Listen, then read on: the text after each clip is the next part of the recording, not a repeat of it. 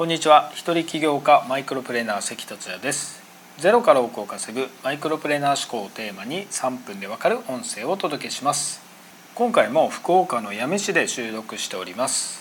台風8号が来たんですけれどもそれほど強くなく早めに通り過ぎたので午後から娘と出かけてきました。昨日今日とやめの面白いところにたくさん行ってきたので後ほどブログや FacebookYouTube にアップしていきます。今回は娘のレッスンがあるので3泊4日なんですけれどももっと長く滞在したいなという場所です。まだまだ知らないいろんな地方の魅力って本当にたくさんあるんだなと思いました。さて今回のテーマは「知らないこと探しの旅は終わりにしよう」です。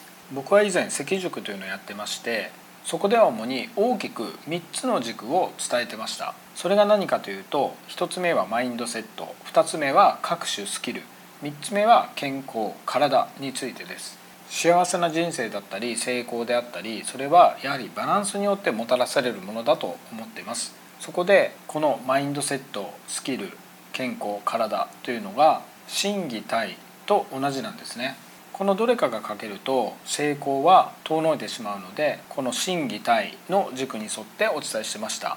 この赤塾に限ったことではないんですけれども例えばセミナーや本など成功してる人や実績を上げた人などの話やノウハウを聞いてると同じことが何回も出てきたりっていうのがありますよね。そんな時ありがちなのはもうそれは知っているという反応をすることなんですね。さらにもうそれは知っている。だから自分には必要ないと考える人もいます。この思考には少し気をつけた方がいいなというのが僕の考えでそれはなぜかというとそれは成果が出ない人の思考だからなんです。もうそれは知ってる。だから自分には必要ない。という人は知ってるけどやってないという場合がとても多いことに気づきました。また過去やったことがあるけど今やってないという人も多いようです。やったことがなければ当然ですけれどもちょっとやっただけですぐにやめてしまっても成果というのは出るはずはないですよね。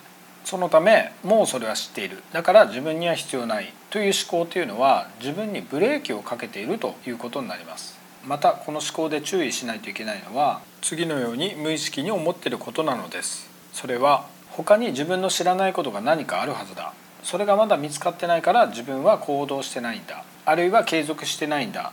ということです。そうすると結局は知らないこと探しをずっと続けてるだけで一向に行動しないあるいは継続しないという循環になっていて成果というのはやはり出ないんですよね。もしあなたがもうそれは知っている。だから自分には必要ない。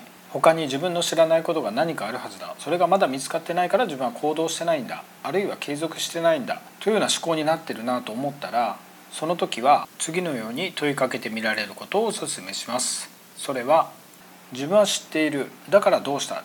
自分はそれをやっているか？継続しているか？自分の思考を意識したり思考の癖というのに気づくとそこから一気に成果が変わったり人生が変わったりすることがあるんですね。今回の話が参考になれば嬉しいです。それでは今回は以上です。最後までお聴きいただきありがとうございました。それではまた明日。